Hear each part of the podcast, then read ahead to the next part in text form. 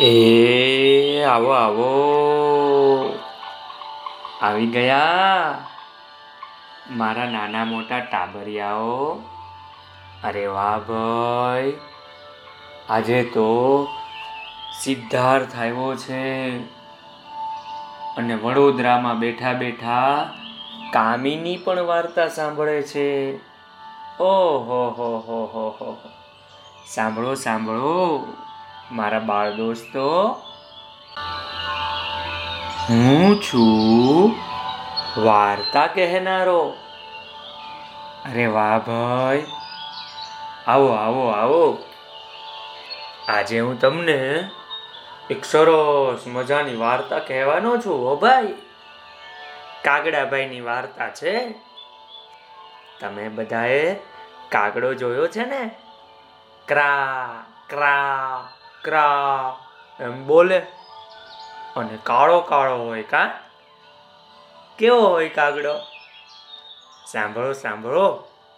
આજે હું તમને ફૂલણજી કાગડાની વાર્તા કહેવાનો છું, હો ભાઈ.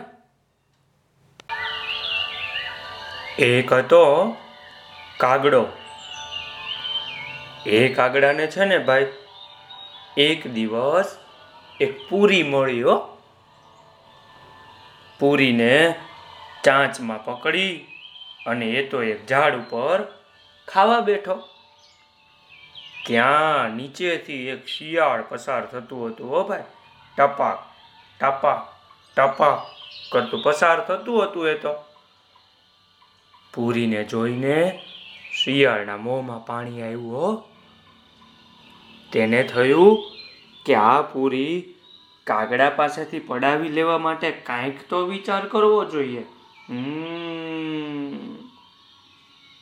એને તો પૂરીને જોઈને ભારે લાલચ થઈ. એટલે એ કાગડાના વખાણ કરવા લાગ્યું હો ખોટા ખોટા, એ કાગડા ભાઈ, એ કાગડા ભાઈ આહો આ તમારો રંગ કેટલો સુંદર છે. વાહ ભાઈ, વાહ. તમે તો બાકી બહુ સરસ લાગો છો ને? કાગડો તો ખુશ થયો હો. ફૂલાઈ ગયો એ તો. કાગડાભાઈ કાગડાભાઈ, આ તમારી પાંખો કેટલી સરસ છે. ઓહો, હો હો હો હો હો. જુઓ તો ખરા, જાણે તમારી પાંખો તો આમ આકાશ સુધી અડી જવાની હોય એટલી બધી સુંદર લાંબી લાંબી છે ભાઈ. કાગડો આ સાંભળીને વધુ ખુશ થયો. કાગડા ભાઈ એ કાગડાભાઈ, તમારી ચાંચ કેટલી સુંદર છે, જુઓ તો ખરા. આ સાંભળીને કાગડો ખૂબ જ ખુશ થયો હો. એટલે શિયાળે કહ્યું કાગડા ભાઈ એ કાગડાભાઈ, તમારો અવાજ તો કેટલો સરસ હશે, હે? આ પાંખ સુંદર, રંગ સુંદર ચાંચ સુંદર. તમે આટલા બધા આખે ને આખા સુંદર છો, તો તમારો અવાજ પણ સરસ જ હશે ને? તમે ગાઓ ને? તમારો અવાજ સરસ હશે હે ને? તે તમે થોડુંક ગાઓ ને, ભાઈ? કાગડો તો ફૂલાઈ ગયો. એટલે તો ક્રા ક્રા ક્રા કરીને ગાવા લાગ્યો.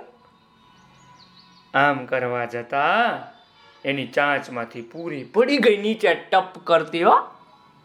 અને તરત જ શિયાળે પૂરી ઝીલી લીધી. અને ત્યાંથી ભાગી ગયું.